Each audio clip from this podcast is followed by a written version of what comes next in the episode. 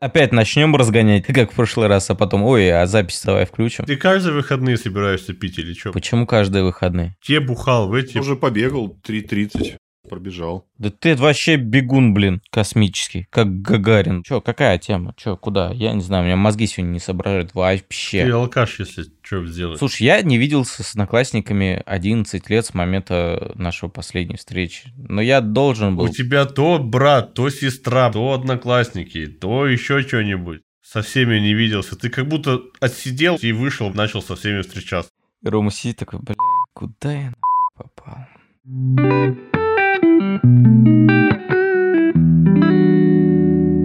Привет. Как ты понял, сегодняшний выпуск немножко особенный. Сегодня у нас не было заранее подготовленной темы, и мы просто собрались в выходные, прекрасно провести время и обсудить насущные проблемы и новости, впрочем, как и обычно.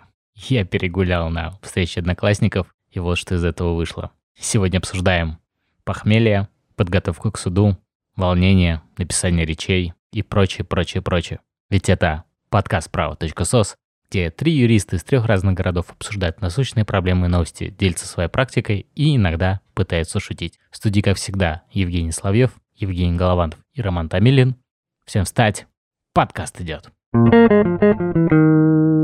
Ладно, вопрос. Зожники мои любимые. Кто-то с похмелюги суды ходил?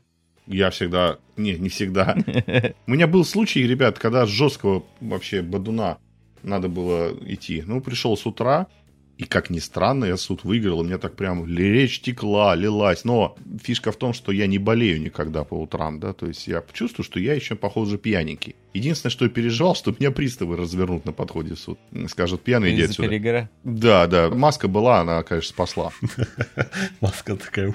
Я могу сказать, что иногда и 100 грамм водки перед процессом, наверное, может помочь.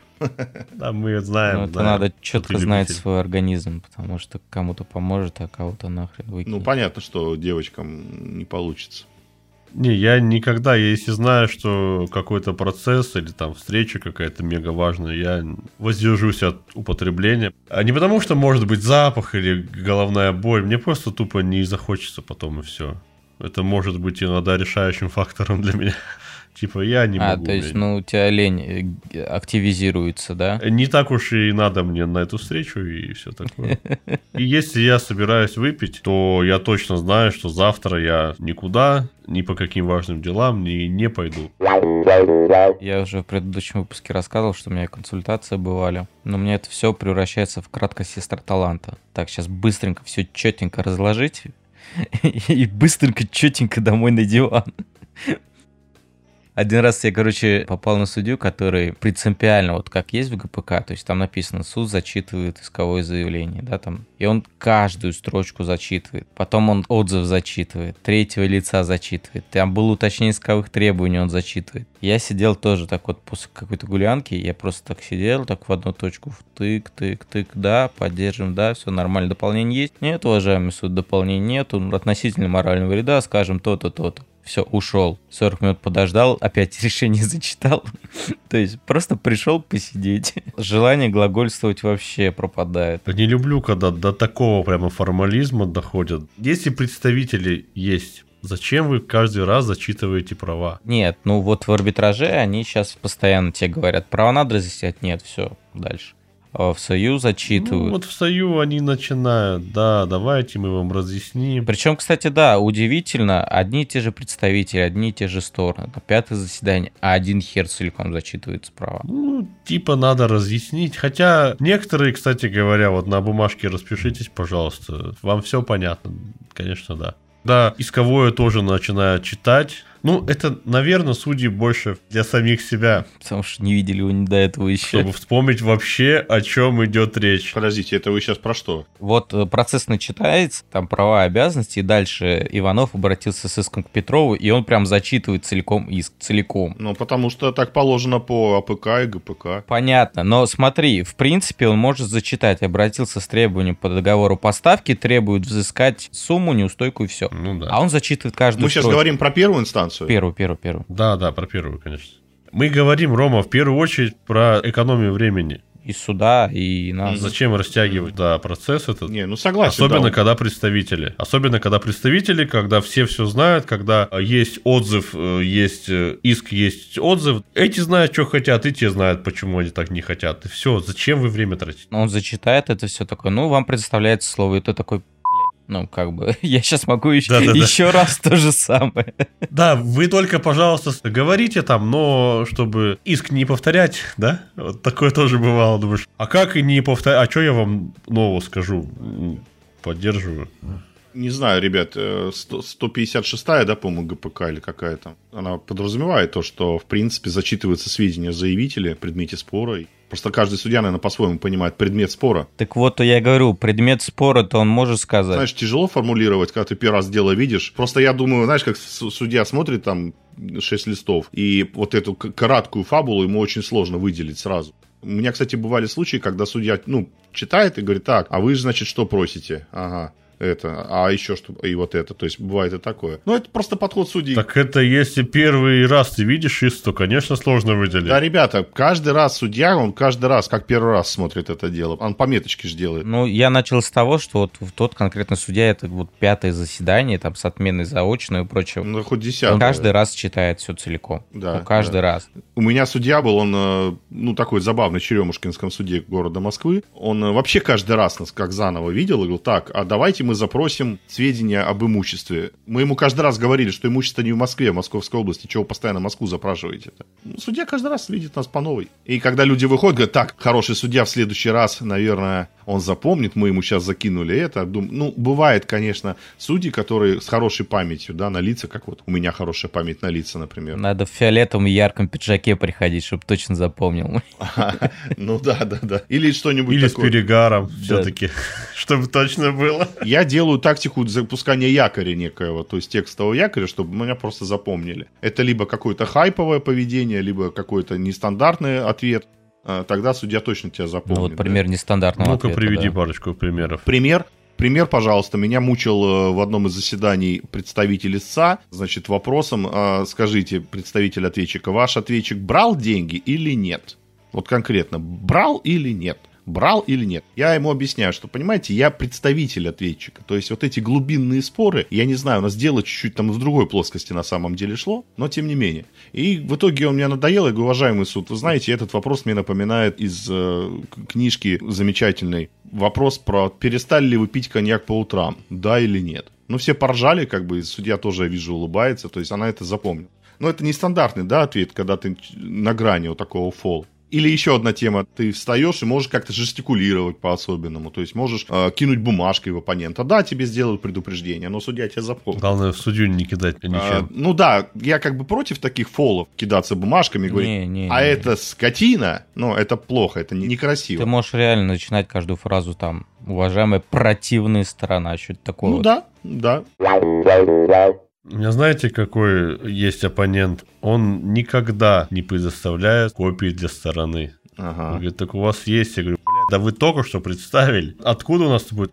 Ах, точно, точно, я вам не дал. И дает там или шрифтом каким-то мега мелким, или там, ну, короче, ну, да, вот. это испачканную не всё, то, да. что судья. А это как читать-то вообще надо? А судьи как реагируют? Ну, по-разному. Некоторые, ну, вам же передали, можете ознакомиться с материалами, сфотографировать. Вот у меня было две крайности. Очень часто они говорят, э, неуважение сторон, есть как бы требования, и уважаемый представитель, вы больше так ни хера не делаете. А он все равно делает, и они все равно снова продолжают. Да, да, да, да, да. А был один случай, но, видимо, это уже сам представитель так заколебал. Оспаривалась сделка в банкротстве, и там бывший партнер, у них там был фура они развозили. И он говорит, вот он на этой фуре, я ее четко знаю, я сам ее покупал, он на ней до сих пор ездит, хотя по документам он ее давно продал. Там доходил до того, что он на своей машине за этой фурой там по стране ездил, фиксировал и ждал, когда же его остановит гаишник. Чтобы, во-первых, зафиксировать этот факт, во-вторых, сфотографировать, как он выйдет из машины и проставит документ. Но он реально, он каждый раз задавал все вопросы. А вот эту бумажку, ему даешь копию. А сделайте это, а вот, а я хочу то, и все. И в итоге судья не выдержала, она, знаешь, ну как у нее там арбитраж каждые 15 минут, там, если не каждые 5, что полтора часа такие глупые вопросы задают там. Из раздела, когда вы поехали отдыхать, а с кем вы поехали отдыхать, ну такую фигню. А я, вот как Ром правильно сказал, я говорю, я представитель, откуда я могу знать, когда он с кем куда поехал. Я вот, ну вот в рамках сделки еще что-то могу сказать, ну, блин, такие вопросы. Ну вы же представитель, вы же должны знать. Я Зашибись меня всю жизнь, что ли, ему там пересказывать. Ну да, я, я что, с ним сплю, что ли? Блин, Да, жена не все знает. И в итоге она ему такая, вы имеете право знакомиться с материалами дела. Я передаю, он такой, я хочу посмотреть оригиналы ну, документов, а я приобщаю там, я понимаю, что будет экспертиза, и я чувствую, вот, вот не дай бог сейчас что-то там порвет, не порвет. Я отдаю судье, говорю, у вас есть право знакомиться с материалами дела, и вот просто я не знаю, как я его не послал. И судья так, ну, видимо, было тоже настроено против него. Он говорит, совершенно верно. Все. Судебное заседание закрыто. А вот по поводу оригиналов, фишечку какую подчеркнул для себя. Я обычно и сторону таким образом обрываю от вот этого нахального поведения. То есть я показываю, что сиди, я тут главный. Я говорю так, оригиналы я предоставляю суду на обозрение, а вы можете ознакомиться с материалом. Ну, иногда, правда, судьи говорят, ну да, да, да, давайте оригиналы посмотрим, передайте второй стороне на обозрение. Ну, если, допустим, копия не очень хорошая, то тогда можно показать оригинал там, ну, или хотя бы вот издалека как-то. Но его- есть случаи, когда не надо показывать оригинал. Согласен. Вот как раз когда вопрос там о давности, об поддельности и прочего, прочего. А еще у нас как, вот у меня сейчас один заказчик, он, ну, говорит, несправедливый суд не учел и так далее. Помните, я рассказывал, что была поставка на 1 миллион, без вообще без документов, без УПД, ничего не подписано. У нас, получается, истец, он предоставил УПДшки подписанные на день или два позже, там, со своей стороны подписаны, поставлены даты. Катастрофически повезло, что они не поставили там через полгода.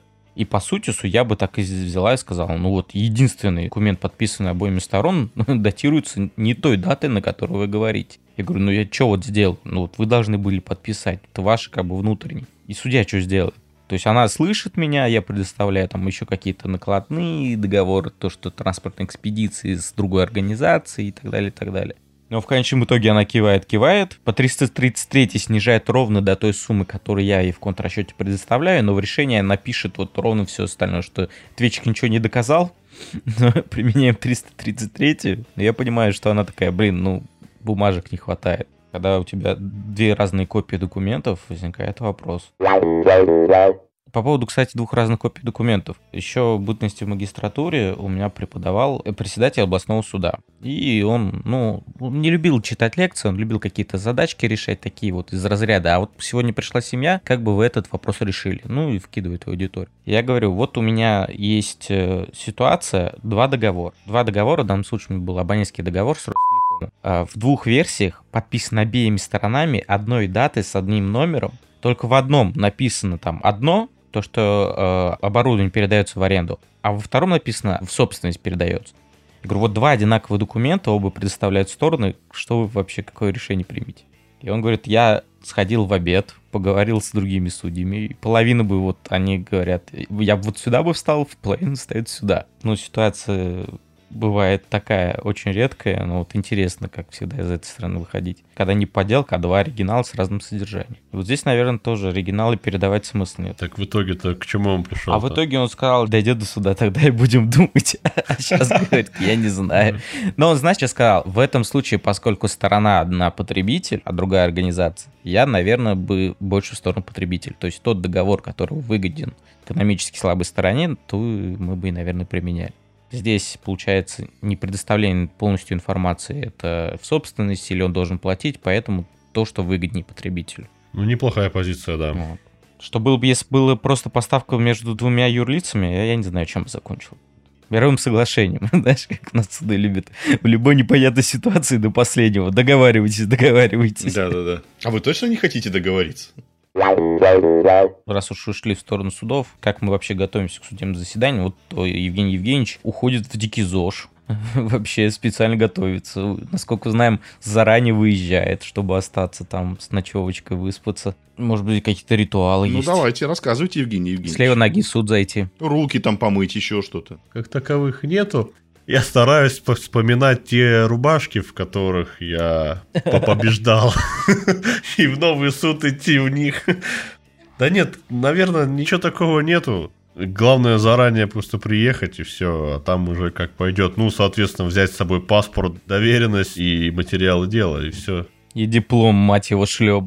Ну, а ты сладенько спишь перед судебным заседанием? Да я всегда сплю сладенько, в принципе. Не колбасит тебя? Нет, я не волнуюсь перед заседанием за день до. Я волнуюсь, когда я вот уже перед залом, потому что думаю, ну а как оно сейчас все будет? Особенно если вторая сторона есть, думаешь, ага, сейчас что-нибудь по-любому принесут то, чего я не знаю.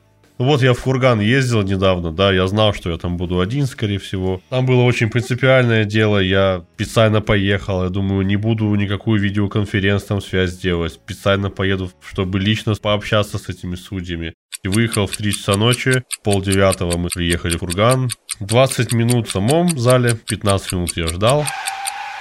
В итоге, к сожалению, нам отказали в апелляционной жалобе.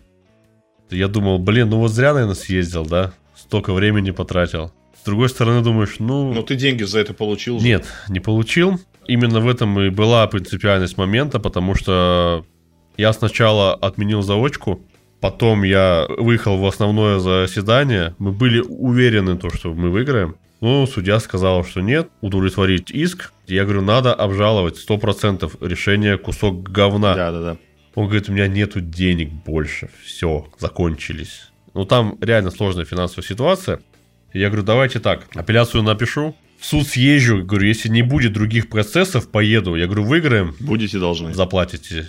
Не выиграем, ну, как бы уже мои проблемы. Мы, по-моему, в прошлом выпуске говорили про это в каком-то из э, выпусков, что вот это дело было принципиальное. И... Конец ты еще не близок, как говорится. То есть ты, когда на поезде обратно ехал, про кассацию думал? Ну, понятно, ну да, скорее всего, будем.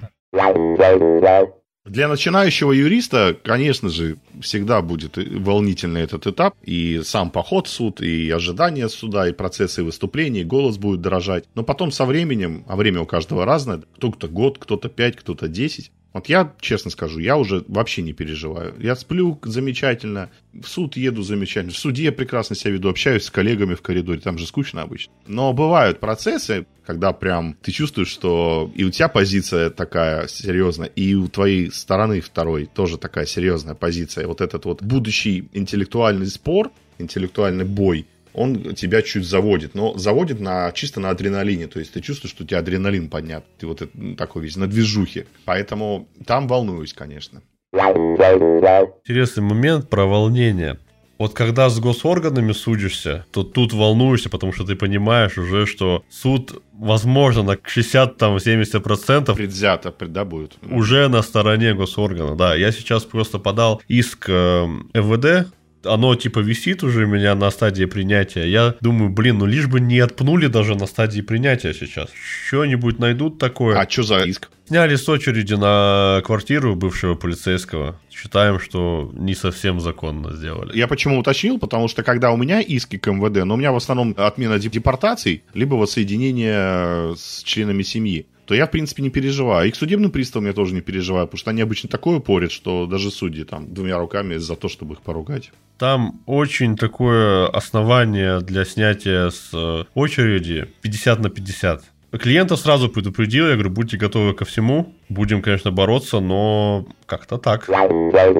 Вот у меня как-то немножко по-другому с органами в последнее время. На заре как бы э, карьеры были с ПФРом постоянные споры, там неправильный расчет, досрочная пенсия. И судья, вот мне попалось, я про них говорил, что они чай там пили. Она пр- прям реально, прям вот слово в слово с представителем ПФР. Потом мой коллега отменил это решение, и как-то все поменялось. Но она злая, а там молодому человеку пенсию по потере кормильца мы выправляли через суд. Она прям орала на него. То есть он там двухметровый, ты что, работать не можешь и так далее. Там в армию иди, он говорит, меня не берут, блин, грузчиком тоже. Ну, на чем мне жить-то? Меня всегда это поражает, ты как будто своего кармана эти деньги выдаешь. Тем более правовое основание есть, не просто так вот вы не положишь. Короче, она орала, орала, все вот прям, все очень плохо. И в итоге решение один хрен удовлетворило. Козел, козел. А, я же не сама плачу. Да, все удовлетворить, и все. Наверное, так. Я не знаю, может, не с той ноги. Ну, понимаешь, там три заседания было, и каждый раз не с той ноги. Ну, это ужас какой-то. Что-то Рома у нас сегодня без вина сидит какой-то скучный и грустный, печальный. На ЗОЖе. А, да, все, ребята, все. Взялся за ЗОЖ. Мы твой ЗОЖ знаем. Не говори, что не ГОЖ. Я же теперь бегаю. У тебя сторис я бегу, сторис я пью. Не, нет, таких сторис у меня я пью. Есть сторис, где я ем. А, сторис-то нет. Но мы-то знаем. Откуда, откуда вы знаете больше, чем я? Поэтому нет, на самом деле я никогда не придерживался и не буду придерживаться прям откровенно здорового образ жизни, что не пить, не курить, спать там в 10. И зарядку по утрам делать. Возможно, постепенно как бы это произойдет. Но сейчас я не готов, потому что Мгм. тогда у меня пропадут все краски жизни. Как бы, а смысл тогда всего этого, понимаете? Придется в судах бумажками кидаться, иначе адреналина Ну ноль. да, я стану злой и агрессивной бабкой. Я помню, когда начинал, у меня прям, я, я реально, я спать не мог. Я сначала не мог уснуть до трех ночи, потом в пять просыпался, как в жопу ужаленный, блин. И все, листал, листал, листал, листал, листал вот эти дела. Сейчас как-то попроще, реально попроще.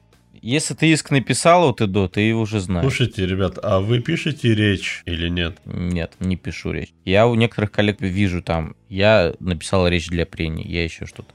Зачастую прение у тебя в этот же момент, когда у тебя идет и основное. Когда ты уже и иск доложил позицию, с противной стороной поспорил, вопрос друг позадавал. Начинаются прения. И ты такой, я сейчас все уже сказал, уважаемый суд. Ну вот тезисно вот там вот мы тут два часа с вами трещали, Ну, а тезисно, да, что-то есть, кое-что, акценты какие-то. Два часа есть, оппонент воду льет, вопросами закидывает, ты понимаешь, судья вот тоже все половину позабывала. Ты говоришь, уважаемый суд, мы все поддерживаем, акцентируем Мгм. внимание еще раз, что вот там акт такой-то имеет ключевое важное значение, экспертиза вот на это сослалась, а поэтому это. Я в последнее время очень часто э, говорю, особенно вот у меня есть оппонент тоже противный, слава богу, уволился, который вот приводит практику другого региона вообще по другим спорам, или говорит, вот у нас был застройка дома, он приводит, а вот в Нижнем Новгороде, в другом доме, там все по-другому. Я говорю, уважаемый суд, у нас есть этот дом, все, давайте здесь. И я прям делаю акцент. С целью экономии вашего времени в первую очередь, не буду растягивать, раз, два, три, все. Тебе не, не за минуту в суде платят, блин, я не понимаю, зачем. Я по одному делу как-то судился с э, одним из э, заводов. Там же прокурор участвует при незаконном увольнении. И они взяли паузу, говорят, мы пока не готовы дать заключение, давайте объявим сейчас перерыв и на следующий день все доделаем. Я приехал домой тогда и речь прям вот, ну, тоже тезисно себе сделал. Я на 15 минут тогда затянул. Смотрю, там судья что-то записывает за мной, прямо акценты делает. Один из немногих тех разов, когда мне кажется, это как-то повлияло на нее. Всегда показатель, если ты видишь, что судья начинает записывать. Ты такой, а вот постановление пленум номер такой-то, она такая, хоп, глаза загорелись, какой-то пленум, о котором я не знал. Да-да-да-да-да, это сразу. Так, что-то новенькое, надо записать, загуглить. Пленным, пленным, пленным, да, сразу такая. У некоторых мониторы же еще там полубоком повернуты. Ты смотришь, вот ты говоришь, он раз консультант так тык-тык-тык-тык набрал. У вас мониторы у судей стоят? Компьютеры, да. Компьютеры. А у вас что, до сих пор счеты там с этим? Ну, в арбитраже, да? Нет, в общей юрисдикции. Да у нас э, в Сою что-то я не припомню, чтобы компы стояли. Давай так разграничим. Ты, когда говоришь про мониторы и отсутствие их, вы судитесь в зале судебных заседаний или в кабинете судьи? Ну, смотря какой суд. Ну, в кабинете судьи комп-то у него есть же. У нас очень мало судов, которые в кабинете. А в зале суда компьютер у, у этого, у секретаря. Ну, это да, это да. Я имею в виду, что в кабинете суда. У нас залов судебных заседаний в городе один-два и все. Здание старое, это сейчас вот там переехали, арбитраж там у них огромный зал, еще что-то огромный зал, а более-менее старые все в кабинетах. У нас у мировых судей больше залов, чем у районных. У вас сколько районных судов? Три. Фрунзенский, Ленинский, Октябрьский, классик. В Рома не буду спрашивать, все равно не знает. Там до, до хрена ли он. Я не знаю, сколько там. Я до сих пор в некоторых судах вот за свою практику и не был. Как-то окучиваешь свой райончик в районе, да, а вот эти все юг Москвы, это вообще там жизни нет на юге Москвы, там Мордор.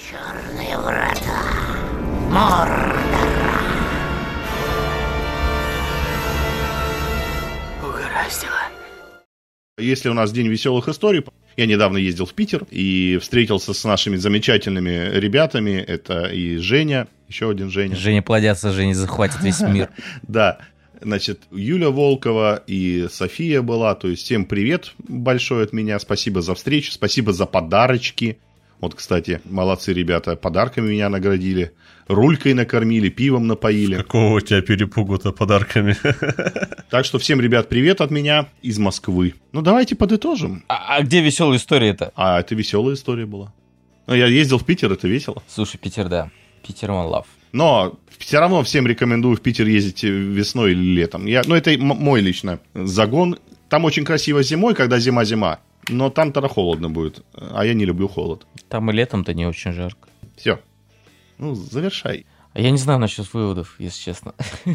Какие выводы? А какие? Жизнь прекрасна. Живите, любите, э, дружите, встречайтесь, общайтесь. Рома, блядь, мы, на, мы не, не на юбилее. Скажи что-нибудь нормальное. Все, вставка в после титров есть. Спасибо, Жень. Все нормально. Ребята, много не пейте, знайте меру и готовьтесь к судебным процессам заранее. Всем ЗОЖ. С вами были на связи Евгений Голованов из Екатеринбурга. Евгений Славьев из Владимира. И Роман Томилин из очаровательного города-героя Москва. Всем пока.